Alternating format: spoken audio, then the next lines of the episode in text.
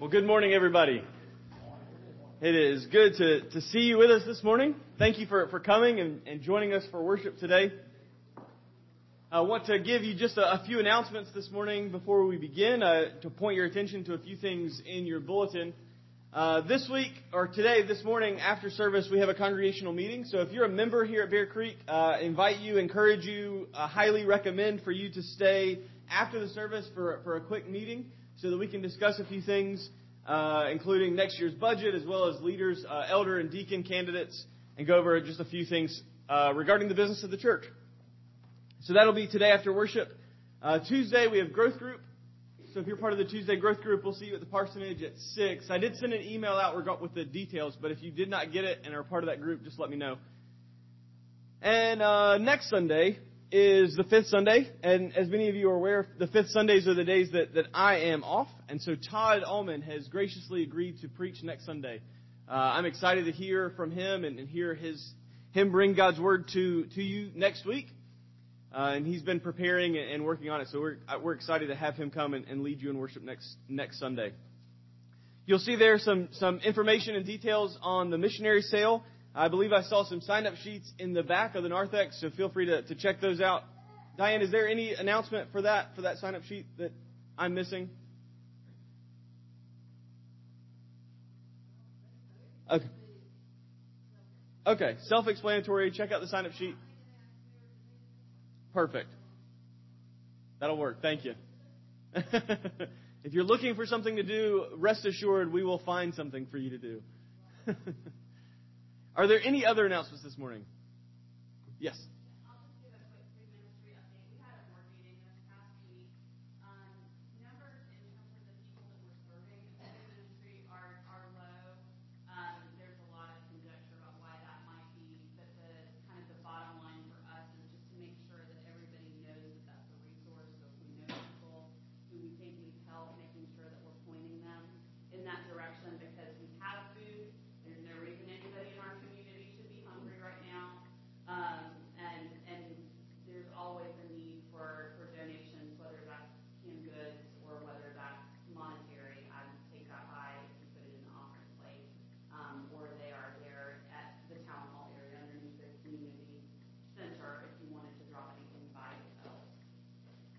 Thanks.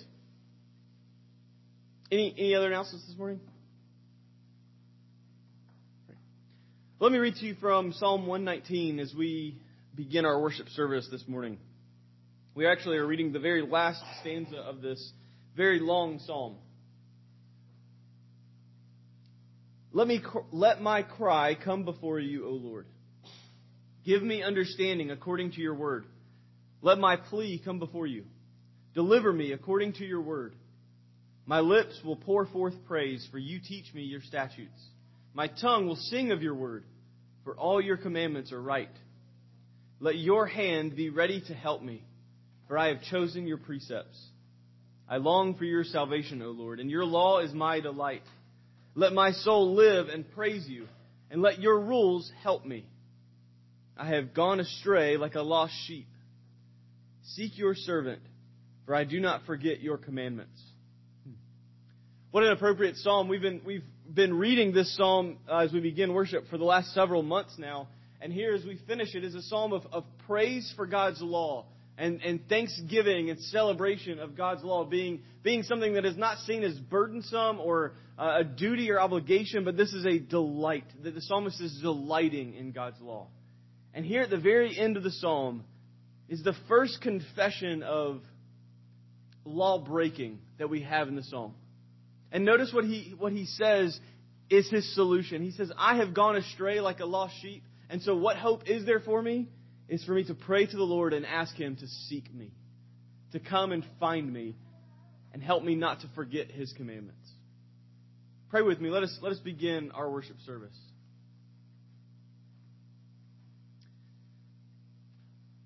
Father, we have gone astray like a lost sheep seek your servants this morning. Help us not to forget your laws and your statutes and your commandments. That they not be burdensome to us, but a delight. That because of Christ we have received so much God, help us to worship you this morning, to praise and to celebrate all that you've done. Be with us during this time. Help us and teach us to worship you in spirit and in truth. Father, for your word is truth. Pray all these things in the name of Christ. Amen. Well, let's sing together this morning. Our first hymn is 726. We praise you, O God. Please stand and sing.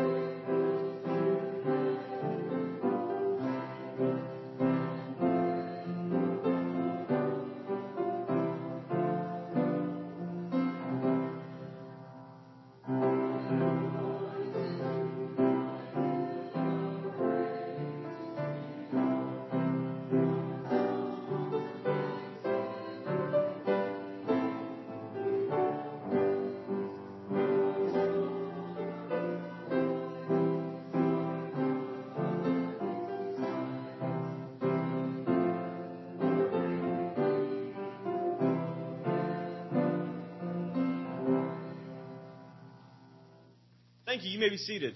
Eric is going to come forward and lead us in our capital fund.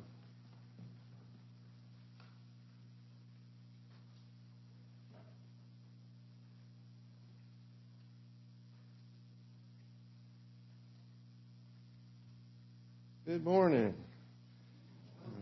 I want to just read from Psalm 7:17. I will give to the Lord the thanks due to his righteousness and I will sing praise to the name of the Lord, the Most High. I want to give thanks from the church leadership. I want to give thanks to y'all from the trustees. Um, to what you do with this Sunday um, with our capital fund is, is very helpful. And, you know, just from, from the leadership and from the trustees, it's just a simple, just simple thank you. Uh, it's important and it's not done without without you guys. So again, thank you.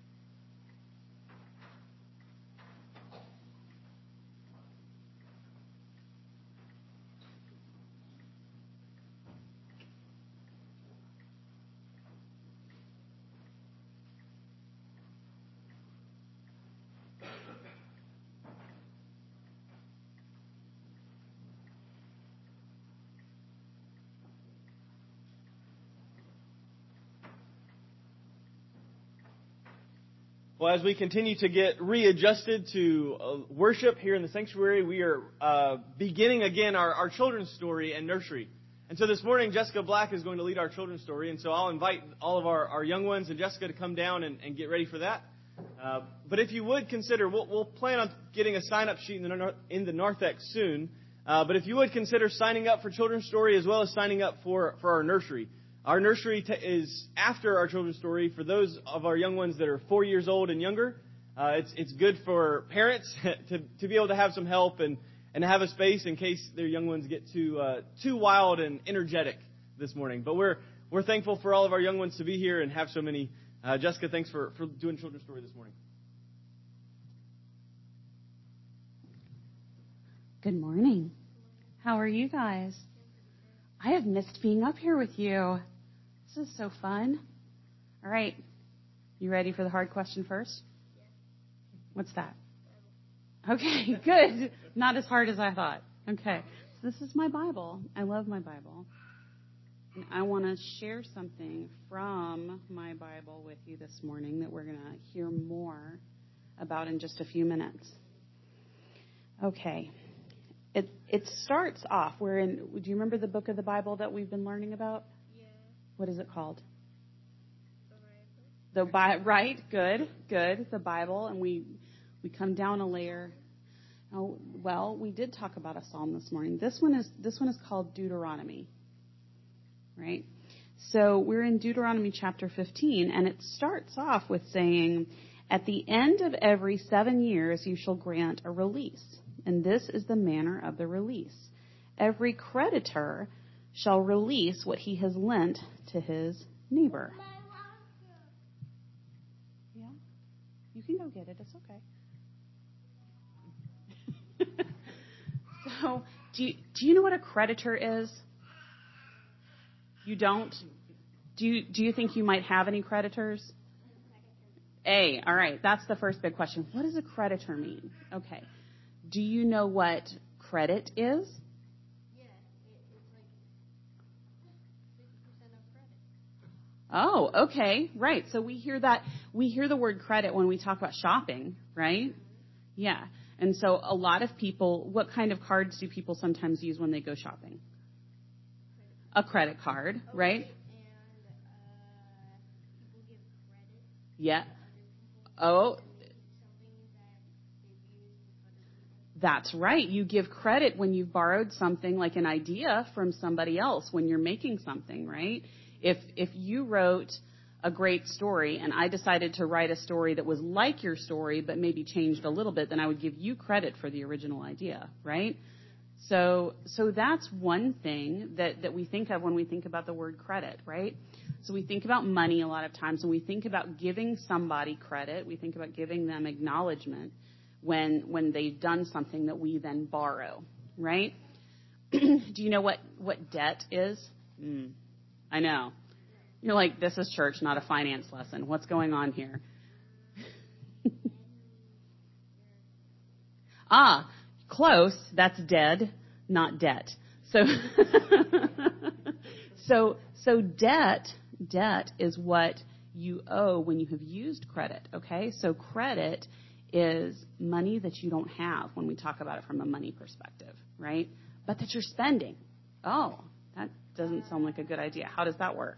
Why why are we talking about shopping? Like, I know, I know. It's going to come around, I promise. Work with me on this, okay? Just the Bible, ju- just a whole entire Bible lesson about shopping. Yeah. So sometimes sometimes things like credit are planned, but debt sometimes is not a planned thing, right? Sometimes you have a need and you have to have something, but you don't have money for it, right? And so when you have to borrow that money from somebody, that's called debt. And so this is what we're talking about here. The creditor is the person who actually has the money that the person who is in debt uses. And so our scripture is going to talk about what the job of the person who has the money is.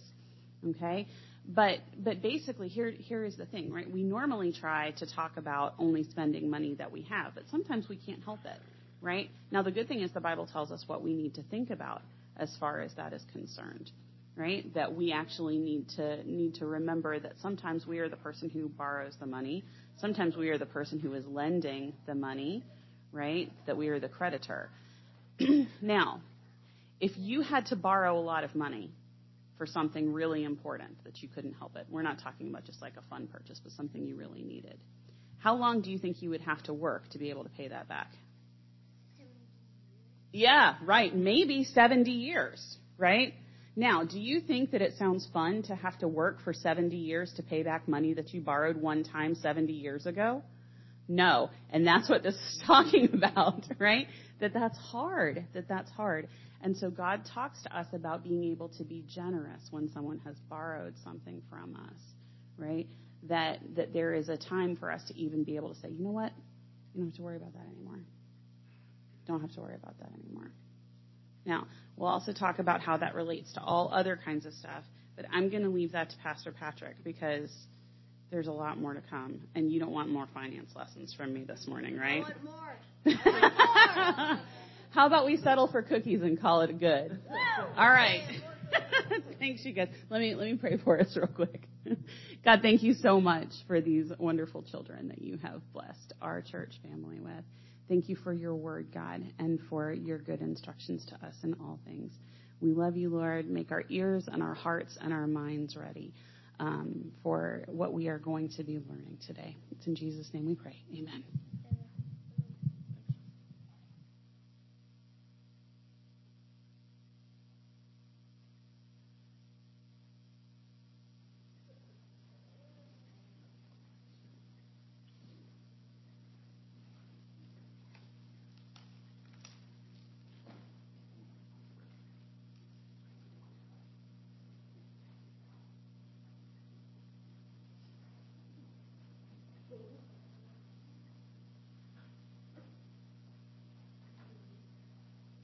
In the front of your hymnal, you will find a copy of the Apostles' Creed.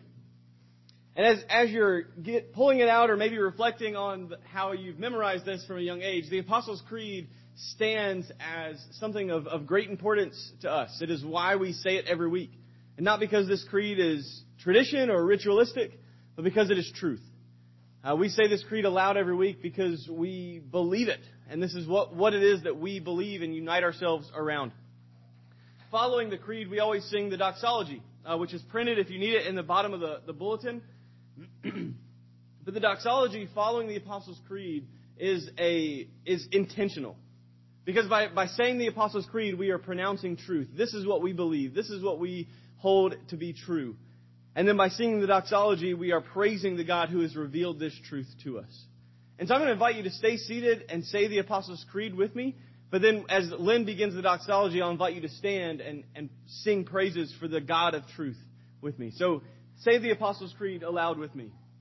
I believe in God, the Father Almighty, maker of heaven and earth, and in Jesus Christ, his only begotten Son, our Lord, who was conceived by the Holy Ghost, born of the Virgin Mary, suffered under Pontius Pilate, was crucified, dead, and buried. He descended into hell. The third day he rose again from the dead. He ascended into heaven, and sitteth on the right hand of God the Father Almighty. From thence he shall come to judge the quick and the dead. I believe in the Holy Ghost, the holy Catholic Church, the communion of saints, the forgiveness of sins, the resurrection of the body, and the life everlasting. Amen.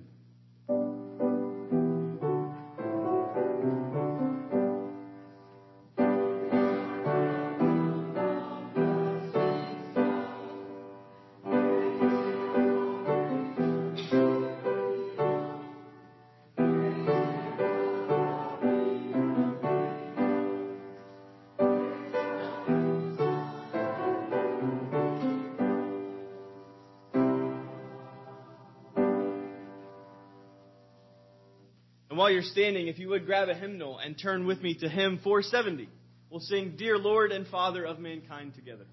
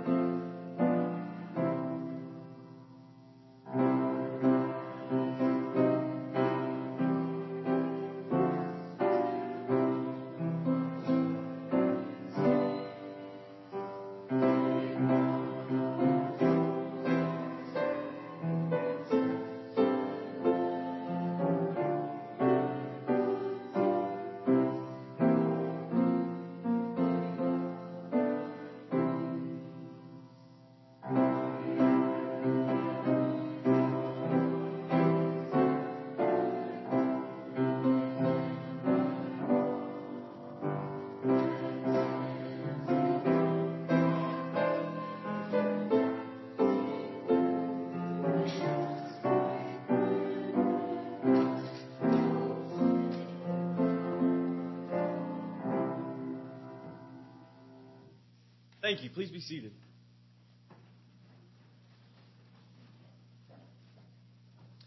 If you will, uh, I invite you this time to grab your Bibles or to grab a phone that has a Bible app on it or to grab one of the blue Bibles on the end of your pew, whichever you prefer, and turn with me to the book of Deuteronomy. This morning we are looking at uh, the entire 15th chapter of this book as we continue to make our way through it. I want to read to you Deuteronomy 15 which Jessica started for us with our, our children. And we'll continue and, and pick up in verse 1 and, and read the whole chapter. Hear the word of the Lord this morning.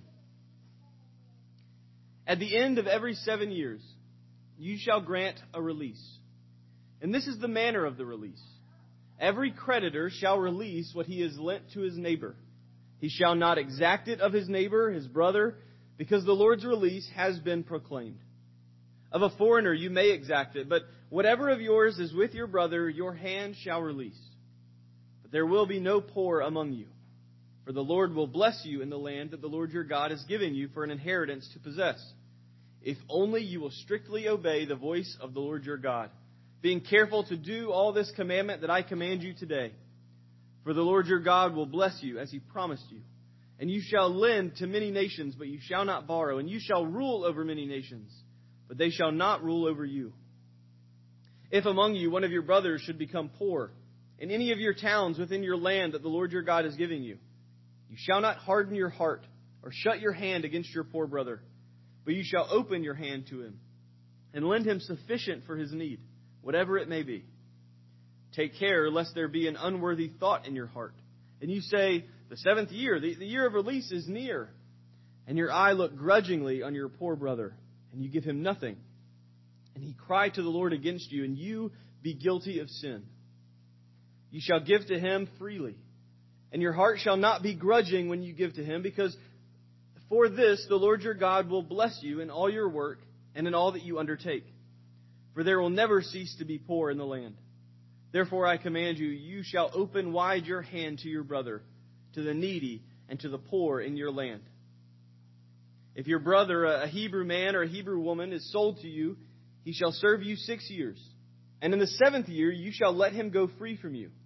And when you let him go free from you, you shall not let him go empty handed.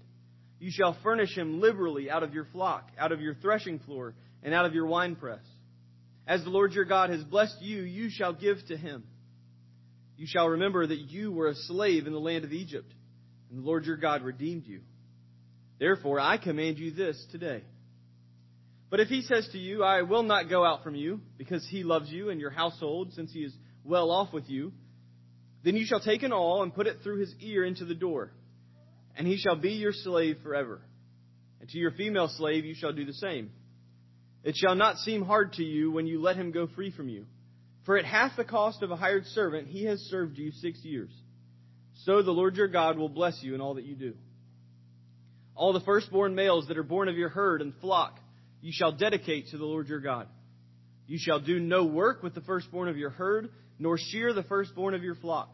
You shall eat it, you and your household, before the Lord your God, year by year, at the place that the Lord will choose.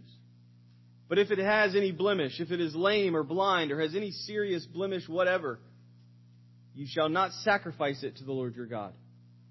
You shall eat it within your towns. The unclean and the clean alike may eat it as though it were a gazelle or a deer. Only you shall not eat its blood. You shall pour it out on the ground like water. The grass withers and the flowers fade, but the word of the Lord stands forever. Pray with me.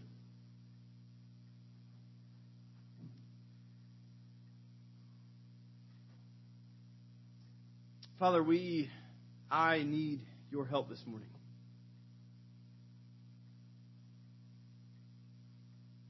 As we come to your word, help us to come humbly. Not sitting in dominion over this text, but sitting in submission under it. Uh, teach us what this chapter in Deuteronomy means, what it looks like, the, the sabbatical year, what the Lord's release points to. Help us to see the truth of this passage and help us to see how it points us to Jesus, Lord of the Sabbath. May we be free. May we be released in Him.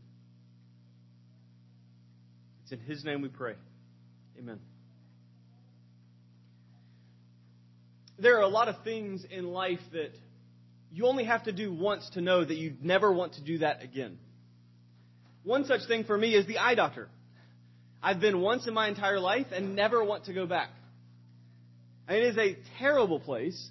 You are there because you're afraid that there might be a problem with your eyesight, and you're already a little nervous. And so, to help ease your nerves and help ease the tension you might feel, the optometrist decides that the best thing for you is uh, to test you. And so, this is what he does. He, he puts you through a, the, the ringer of all these tests, and I think tests are an appropriate name because it always feels like I'm failing them. First, they, they have you do the acuity test, where they have you stand at the line and you cover up one eye and you read the letters on the, on the, on the chart. I, I, I always remember trying to read the, the line past what I could actually see to, to try and impress the doctor, make sure that I'm covering my bases. I can read actually what you think I can't read, which of course I undo myself because the doctor can clearly tell I'm just making up letters as I read it. And then after this, they put this, this giant metal device in front of you they say, Here, rest your chin right up against it. Nothing bad will happen, I promise. And they have you open, open your eyes wide so that you can see very clearly. And then they shine a really bright light right into them. And then they give you a little puff of air to make sure that everything's working fine. And then they say, Now can you see? No. I can't see anything now. And then, and then finally, you get the, the one or two exam where they give you lens after lens. Can you see better with number one or number two? You look really closely and you go, well, is there a difference? And they give you another one that's one or two. And I was like, these look like the same as the first two. And really, I, I'm pretty sure that the joke is on us because the doctor is just giving you the same lens over and over again and making you decide. I couldn't help but think of the optometrist this week as I was looking at, at Deuteronomy 15. Because I think that if, if we were to apply the optometrist test with the lens, there are about several, there are several different lenses you could look and read this passage through. And depending on which lens you have in front of you, would actually change the, the way that you apply this text and interpret this text. And so this morning, what, what I want to do is actually help, help you read this text through, through four different lenses. What happens if we put on an economical lens and read this passage? What happens if we put on a social lens? What does this passage mean then? What about a, a Christ centered or a Christological lens? What about a personal lens? What does this passage mean when you read it for yourself? So this is what I want us to do this morning is to walk through each of these lenses and show you how we read this, this passage and, and hopefully by, by God's grace we will be able to look through these lenses and see the beauty of His grace in this sabbatical year. Lens number one the economical lens. Now, I am by no means an economics expert. I was terrible at it in school. I still don't understand the stock market. I am not your econ teacher by any means. But when putting on the economical lens and reading this passage, there is an absurdity to this passage that comes jumping off the page. I mean, just imagine what it would look like if here in, in, in our Western world, if, if in America today, every seven years, all debts were forgiven. Just wiped away. Gone. Imagine how many houses would be bought in December of year six.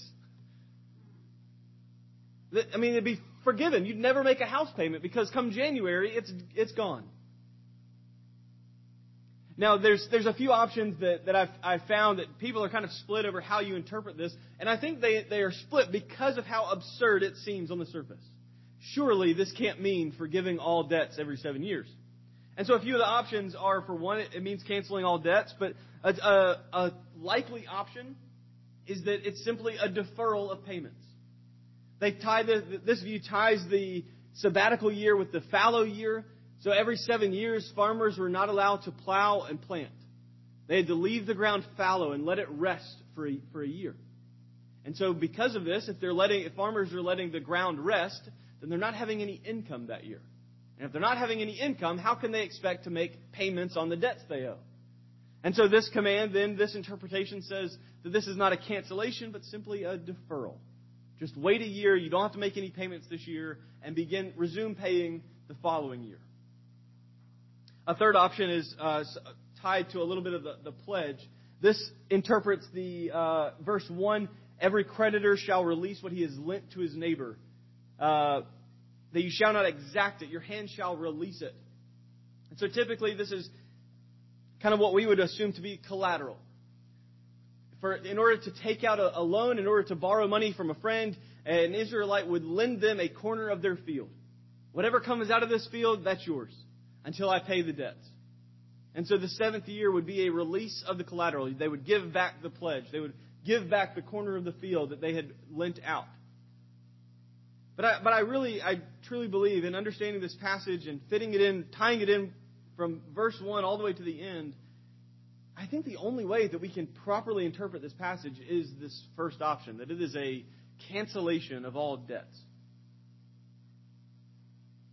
Because other options, I think these other options exist not because they're trying to give an honest interpretation of the text, but they're wrestling with the fact that it's calling on, on, on Israel to just simply forgive all debts. And that's absurd. And when, when we look at the absurdity of it, we, we are tempted to say, well, maybe that's not what it means. Maybe it might, it might mean something else. And I, I think that it's a, a faulty way of coming to Scripture. Whether it be Deuteronomy 15 or any other passage in the book. Just because it seems outlandish doesn't mean it's wrong. And I believe that this, this command, this sabbatical year, is a cancellation of debt. And that's just one aspect of it. The second aspect of this sabbatical year is that if someone sells themselves to you as a way of, of paying a debt, that after six years of service, in the seventh year, you must set them free. Now, typically, when we think of slavery, we think of the South and we think of chattel slavery, where someone is a, a permanent slave, they are marked as a slave, and there is no forgiveness or freedom for the slave. And that's not what this is. This is debt servitude, not chattel slavery. This is a, a temporary status of slavery until a debt is paid off. It's also worth noting that this is not the same seven year cycle. So it's not that if you put yourself into slavery in year six, you are forgiven and set free the following year. Every slave who would enter into this agreement would simply do a, a six year period, starting whenever they entered into that slavery. It is a separate individual cycle. But regardless, I mean, worst case scenario is six years of slavery. It doesn't matter if you pay off the, the, debt in full by that time or not. It doesn't matter if the debt would take you a lifetime to pay off. After six years, you are free and the debt is forgiven. And then the third aspect of, of this command of this chapter is God says for them to take the firstborn of all their flocks and herds and dedicate them to the Lord, consecrate them, make, set them apart. And he says, Don't put the cattle to work, don't shear the, the sheep, earn nothing from them. Take them to the temple and eat them before the Lord. If there's any blemish or weakness, you, you must not take it. Don't bring it. It's broken. It stays home. It has to be the firstborn. It has to be flawless. And again, notice the absurdity of, of the law from an economic standpoint. Because after, after all of your hard work, after getting started on your own, every year you did this. You're waiting for months to see the fruit of your labors, the blessing of the Lord, and the firstborn of your flock. You finally reach the point where you can see the fruit of it. Where your flocks can multiply and you can get more work done because now you have more cattle and more livestock. And God says, give it away. Don't, don't let it pull a, pull a cart. Don't, don't shear its wool. Just give it, kill it, and eat it.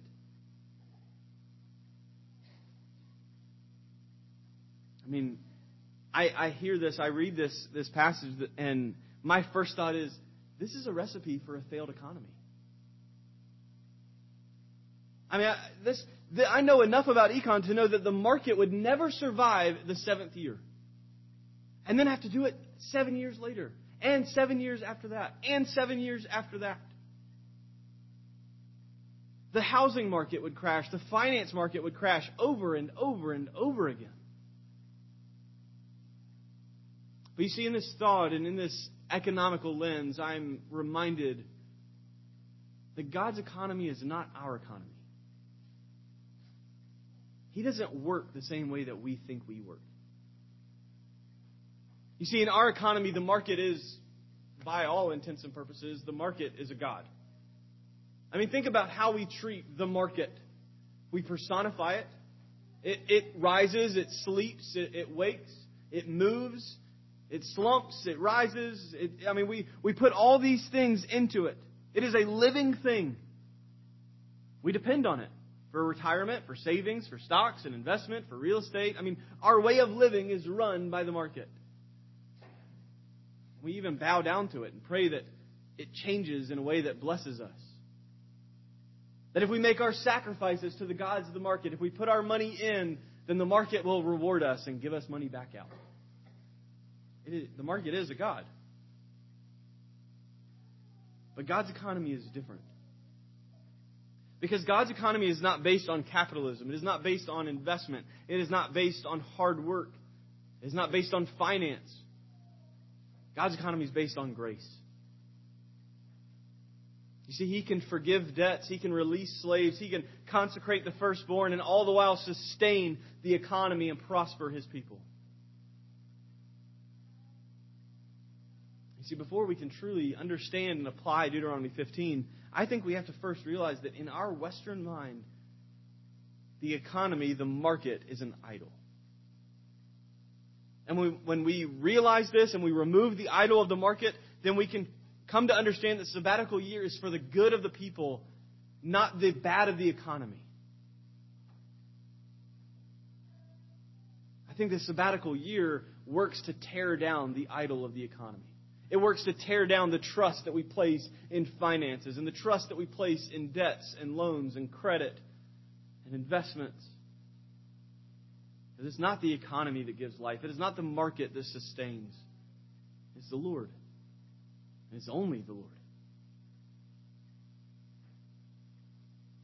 Lens number two, the, the social lens. So if we take the idol of economy out of the way and we, we put on a, a new set of, of lenses to look at this passage, we can see the impact of this command on the social standing, on the social classes of Israel's people. As, as Jessica taught our children this morning, typically when we think of, of loans and credit and debt, even our young ones think of shopping. We think of buying a car or a house. We think of spending too much time at Target or on Amazon. When we, we think of, of, of college loans and ways to pay the bills by taking out debts, by buying things. This, this wasn't the case for Israel. Israel didn't take out loans so that they could go to the store and buy a bunch of stuff. No, these, these are loans that were needed so that the family wouldn't starve. See, there were so many factors outside of their control. Israel was an agrarian society. They depended on the crops for sustenance.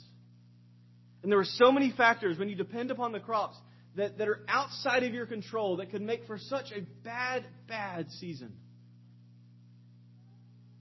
I mean, there's what if you have too little rain? What if you have too much rain? What if you have bad seed? What if you have infertile soil?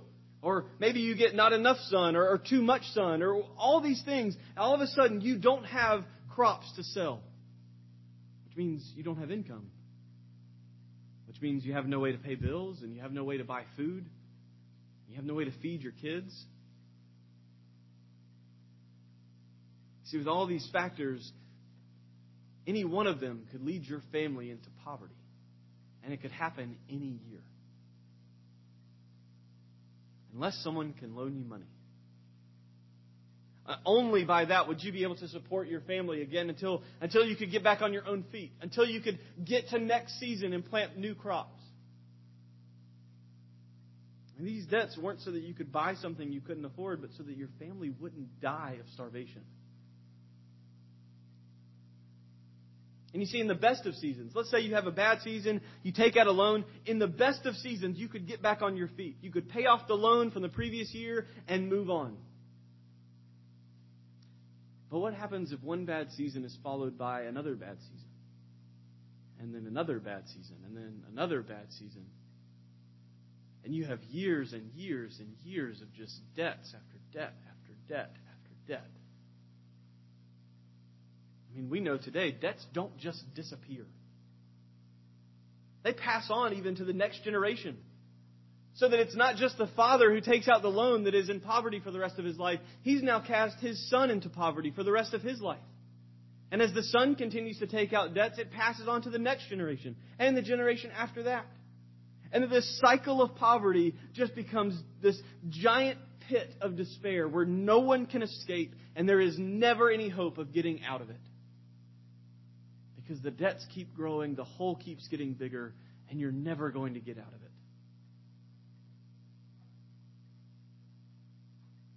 So much of the conversation today in our world around poverty is about money and income and statistics and race and demographics and socioeconomic classes and where people live and urban versus rural and all these other things. It's about statistics. It's about a line of poverty, a standard of living. No one ever mentions the people behind the statistics. No one ever puts faces to the numbers. Deuteronomy 15 does just that it puts a face to the number. See, God is not concerned with the whys, the hows, or the statistics behind how someone ended up in poverty or why they're there. God is concerned with the people living trapped and enslaved in poverty for generation after generation after generation with no hope of ever escaping it. Because the system is broken. You see, the social lens, as we read Deuteronomy 15, this social lens reveals the heart behind the command. It is a heart for Israel. It is a heart that God has for his people. I mean, notice, notice the language. See what the language in this passage teaches us. You have familial language.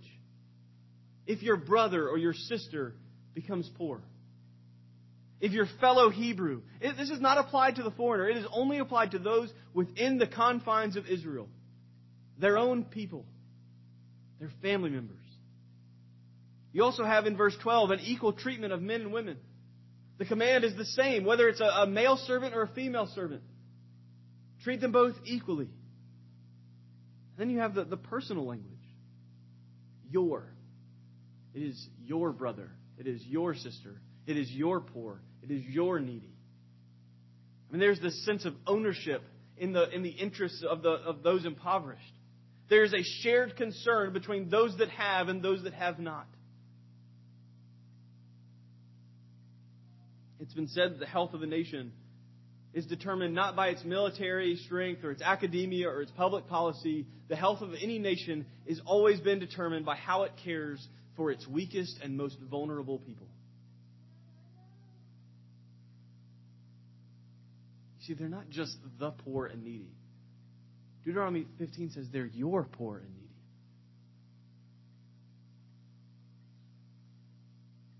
With this lens, you can see that how we view those in need, how we view the, the impoverished, our views don't come from what political party we align ourselves with or our views on social reform. No, we, we, how we view those in need comes directly from our hearts. And this is why we're giving a, given a warning in verse 9. Take care, lest there be an unworthy thought in your heart, and you say, The seventh year is near. And your eye look grudgingly on your poor brother, and you give him nothing.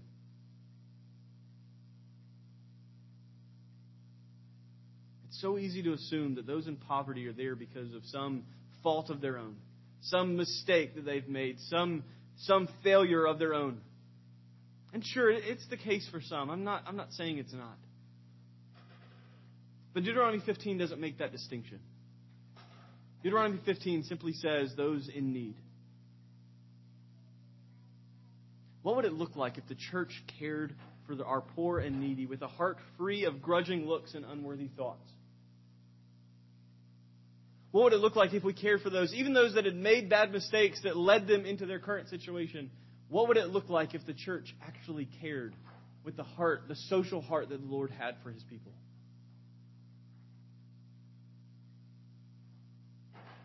Care for your brothers and sisters in need. And do it with a heart that mimics the Lord's heart. Seeing them as image bearers. Seeing them as, as simply the fact that they are, are humans. And because of this, they are worthy of the enjoyment of God's creation in freedom and dignity.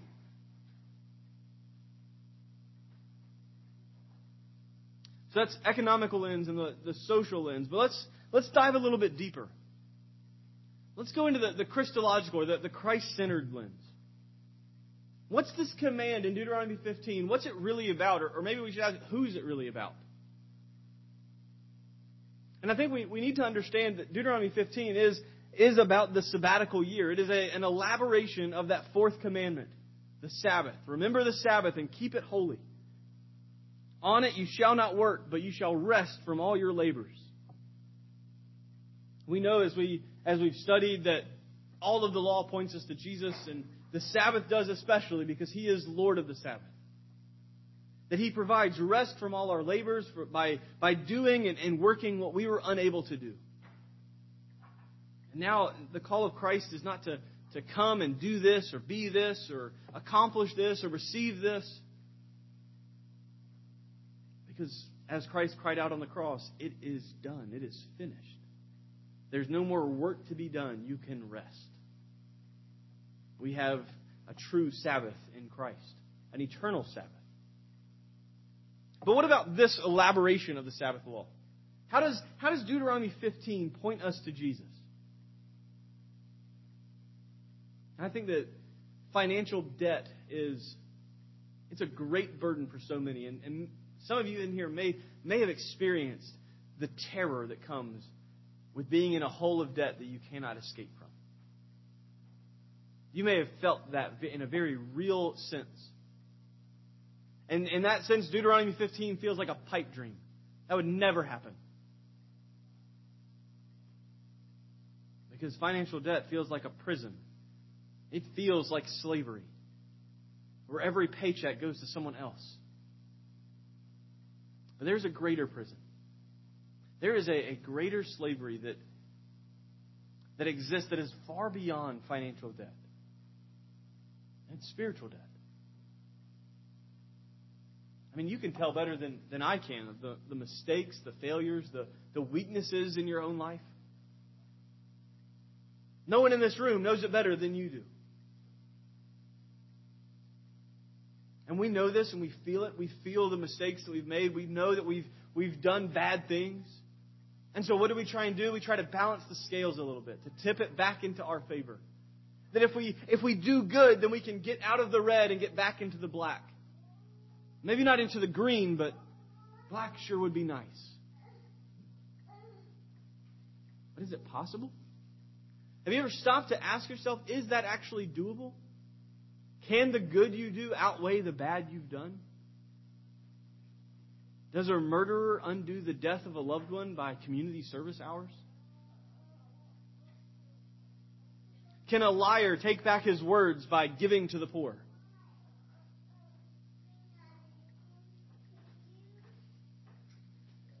Can an abuser make amends by simply attending church? Does an adulterer become faithful by not complaining? No, it's not possible. I mean, this is a round hole and square peg type of thing. This doesn't work. It can't be done like this. The only solution to this enslaving debt is for someone to pay the bill. Enter Christ, the Lord of the Sabbath, the Son of God Himself. He owes no debt of His own because he is without sin. He has within himself a, wealth unlike any other the righteousness of God. What does he do? He swaps places, he swaps bank accounts, he swaps credit cards. He gives you his wealth and he takes your poverty. This is what Paul says in 2 Corinthians. For though he was rich, yet for your sake he became poor, so that by his poverty you might become rich. And this is done by his death on the cross. The, the righteous dying for the unrighteous, taking our place, taking our debt, and then paying the bill that we could never pay. And this payment is not just to get you back to the black, so that you get back on your feet and start over again on your own. No. This is to put you so far in the green that you'll never have to worry about another debt for the rest of eternity. This is better than winning the lottery. This is better than a government handout or better than a stipend or a deferral. This is redemption. This is, this is forgiveness. This is freedom. This is release. Paul again says in Colossians 2 You who were dead in your trespasses and the uncircumcision of, the, of your flesh, God made alive together with Christ, having forgiven us all our debts by canceling the record of debt that stood against us with all of its legal demands. This he set aside, nailing it to the cross. And this is, this is why Christ came. In Luke 4, Jesus stands in the, in the synagogue and he reads from Isaiah 61. And this is what he reads to those listening. He says, The Spirit of the Lord is upon me because he has anointed me to proclaim good news to the poor. He has sent me to proclaim liberty to the captives and recovering of the sight to the blind, to set at liberty those who are oppressed, to proclaim the year of the Lord's favor. The year of the Lord's favor.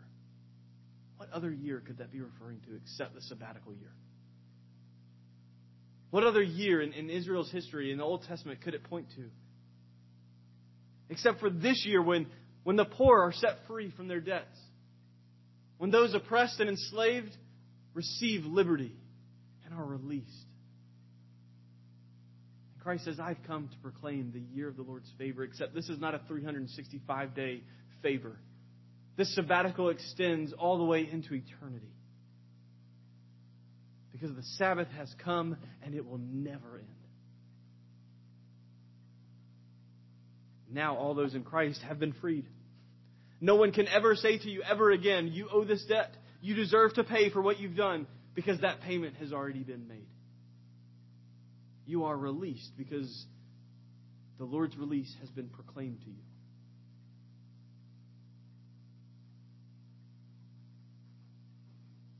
Come to the Lord of the Sabbath. Be forgiven every spiritual debt you owe. For it is a debt you cannot pay no matter how many payments you make. It will never be enough. But in his death and his resurrection, the Lord's release has been proclaimed. You are free. Debts have been paid. Forgiveness has been purchased.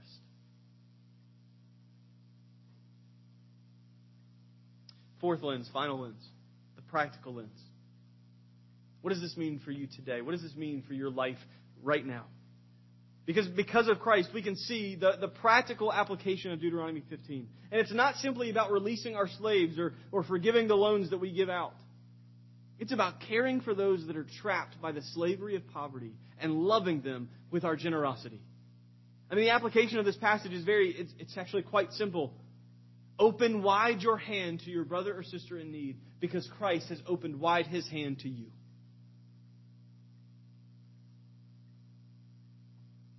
Jesus, when he's speaking to his disciples, he tells them the story of this unforgiving servant, where a master calls in a servant who owes a couple of weeks' worth of wages. And the, the servant comes in and he pleads with the master, I, I don't have it. Please give me more time. I will pay it back. And the master says, No, I, let's just call it even. I'll, I'll forgive the debt. You go about your way. And that servant leaves the master's place and he goes out and he finds another servant who owes him pocket change. And the servant immediately grabs him around the throat, says, Where's my money? Throws him up against the wall, and when he cannot pay, he throws that man into jail. And then Jesus says this in the parable. He's telling him, the parable says, when, the, when his fellow servants saw what had taken place, they were greatly distressed, and they went and reported to their master all that had taken place. His master summoned him and said to him, You wicked servant, I forgave you all that debt because you pleaded with me. Should not you have had mercy on your fellow servant, as I had mercy on you? And in anger, his master delivered him to the jailers until he should pay all his debt. I think it's an appropriate reminder of the, of the parable of the unforgiving servant that we, that we, as we read Deuteronomy 15, need to be reminded, we need to be warned that it is easy for us to live tight fistedly with what we have. This is mine, you cannot have it.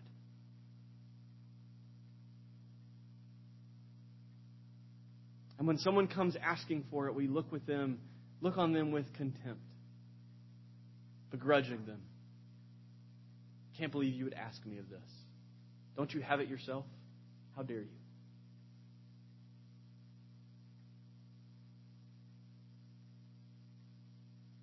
Don't be mistaken. Verse 9 in Deuteronomy 15 calls it very clearly. It is sinful. It is sin to withhold from the poor among you, to look grudgingly on them, to treat them as less than you, is sin. So instead, we must look to the extravagant generosity of Christ. He lived open handedly, and He poured out His righteousness on you. We must live open handedly with our brothers and sisters. If He has a need, then give it to Him. If she is trapped under a debt, then you, more than anyone else, Christian, you should know what it feels like to be trapped under a debt you cannot pay. Work to help free them because Christ has freed you. We also see the call to open wider hands in our worship. This chapter ends with this look at the sacrifice that's given to God, the firstborn of the herd, the flock sacrificed in the presence of the Lord not allowing them to be worked or, or to, be, to be shorn. This is a call for God's people to live open handedly with the Lord. All that you have belongs to Him, so why do you close your fist around it as if it was yours? Like someone might steal it from you. Do not scorn or deride the poor as if they were somehow different from you. I mean, without Christ, you are the poor. You are the impoverished. impoverished. You are the destitute. You are the slave. But in Christ you are free. And the call of Christ is to work for the freedom of those still enslaved. And to worship the Lord of generosity. So let me ask you, through this practical lens, do you live generously with an open hand? Or do you live closed off and tight fisted? Scorning and deriding those beneath you? Are you more like Christ who sets the prisoner free, or are you more like the unforgiving servant who attacks those in need? Do you freely and generously give to the Lord out of what He has given you? Or do you resent giving your stuff away? Do you resent those who come asking for help?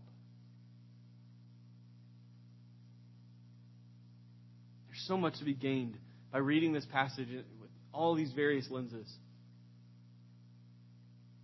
You can put on the economics glasses and see that God's economy is not like yours. It's not like ours. You can put on the social lenses and see that God's concern behind this law is, is for the heart of His people. He wants to free those that are trapped in cycles of endless poverty. Put on the Christ centered lenses see that this concern goes much deeper than financial, but it reaches to the heart of his people, lost in sin, enslaved by debt. But Christ has proclaimed the Lord's release, an eternal sabbatical where all debts have been released and all slaves have been freed. Or you can look at it practically. As you have been given, so you must give. If the Lord has given so much to you, who are you to deny the little bit that someone else is asking.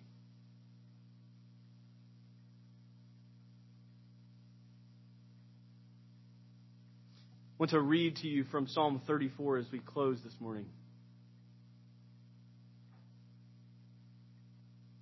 It is a prayer of thanksgiving, a prayer of praise meant to be sung and read in public among God's people.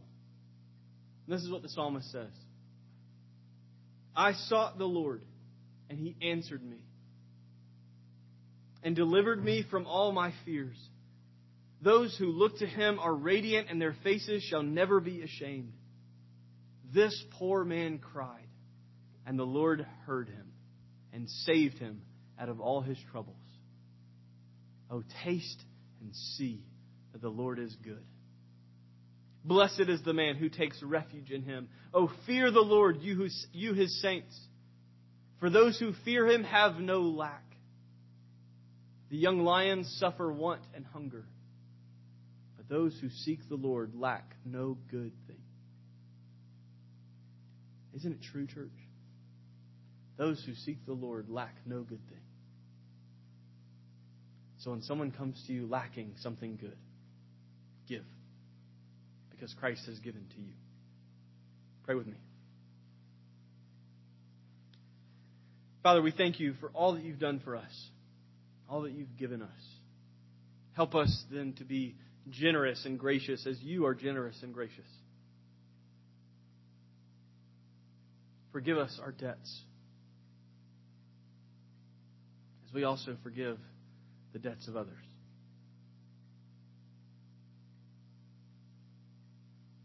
It's in Christ's name we pray. Amen. As we respond to the preaching of God's Word this morning, we're going to take communion together as we do every week. If you don't have uh, communion, Ron's at the back. Just raise your hand and he'll bring one to you. But the reason we do communion every week is because, one, it's important. And two, it's, a, it's an opportunity to respond. At the table, we come on equal footing. We come not because we deserve to be here, but because Christ has made us worthy. And so if you are a believer in Christ, you may not be a member of the church here at Bear Creek, but if you are a believer in Christ, have confessed faith in Him for, for salvation and the forgiveness of sins, then you are welcome at the table with us. But if that's not you, maybe you're not even sure, then I'm, let me first say I'm glad you're here. Because there's no better place for you to be than right here this morning. And rather than take a, a wafer and some grape juice, let me encourage you to consider taking Christ instead. This does not forgive debt. He does. And He has forgiven all your sins and all your past mistakes, no matter how big the debt may be. It is paid in full. All you need to do is come to Him. Christian, as you and I come to this table, we are reminded of what it took to pay our debt. It was no small thing for Christ to do it, but this he did. And so when we come to the table, we see first the bread. And we see in the bread the body of Christ broken for you. What did it take to forgive all your debts? It took this the body of Christ broken for you.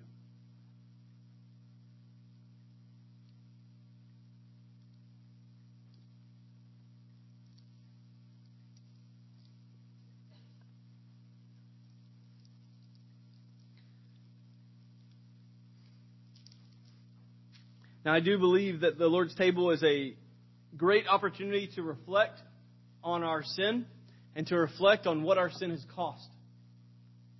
But at no point should the Lord's table ever be a sad thing. Because let me assure you, church, the body of Christ that was broken for you is not broken anymore. But he is risen, he is alive, and he is sitting on his throne, ready to come back and, and reclaim his bride. And so as we turn to the cup, we are reminded of the joy that waits, of the freedom that awaits, of the celebration that awaits, of the, the wedding that we're waiting on, of the feast that is waiting. We are reminded of the King that we are waiting for. To the King.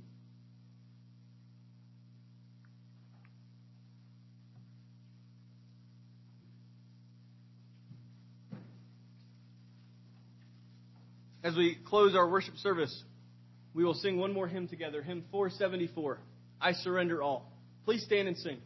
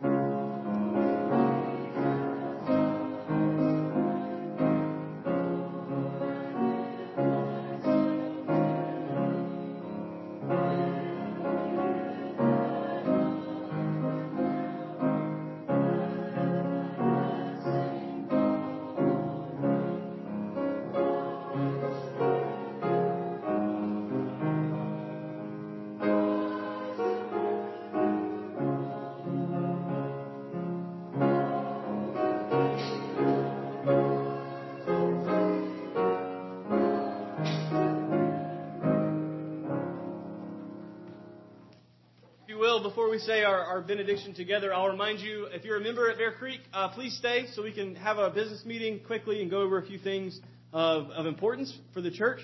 If you're not a member, I'll be at the back to, to say hello to you on your way out this, this morning. We do have sign-ups in the back for missionary sale. Make sure you look over those before you leave this morning. But if you'll turn your attention in the, in the bulletin, you'll find printed the Great Commission. There it is, printed the, the last command, the last law that Christ gave to his people. And this is what we as his people must be about. And so I invite you to say aloud the Great Commission with me this morning. And Jesus said to them, All authority in heaven and earth has been given to me. Go therefore and make disciples of all nations, baptizing them in the name of the Father and of the Son and of the Holy Spirit, teaching them to observe all I have commanded you. And behold, I am with you always to the end of the age. Go in grace.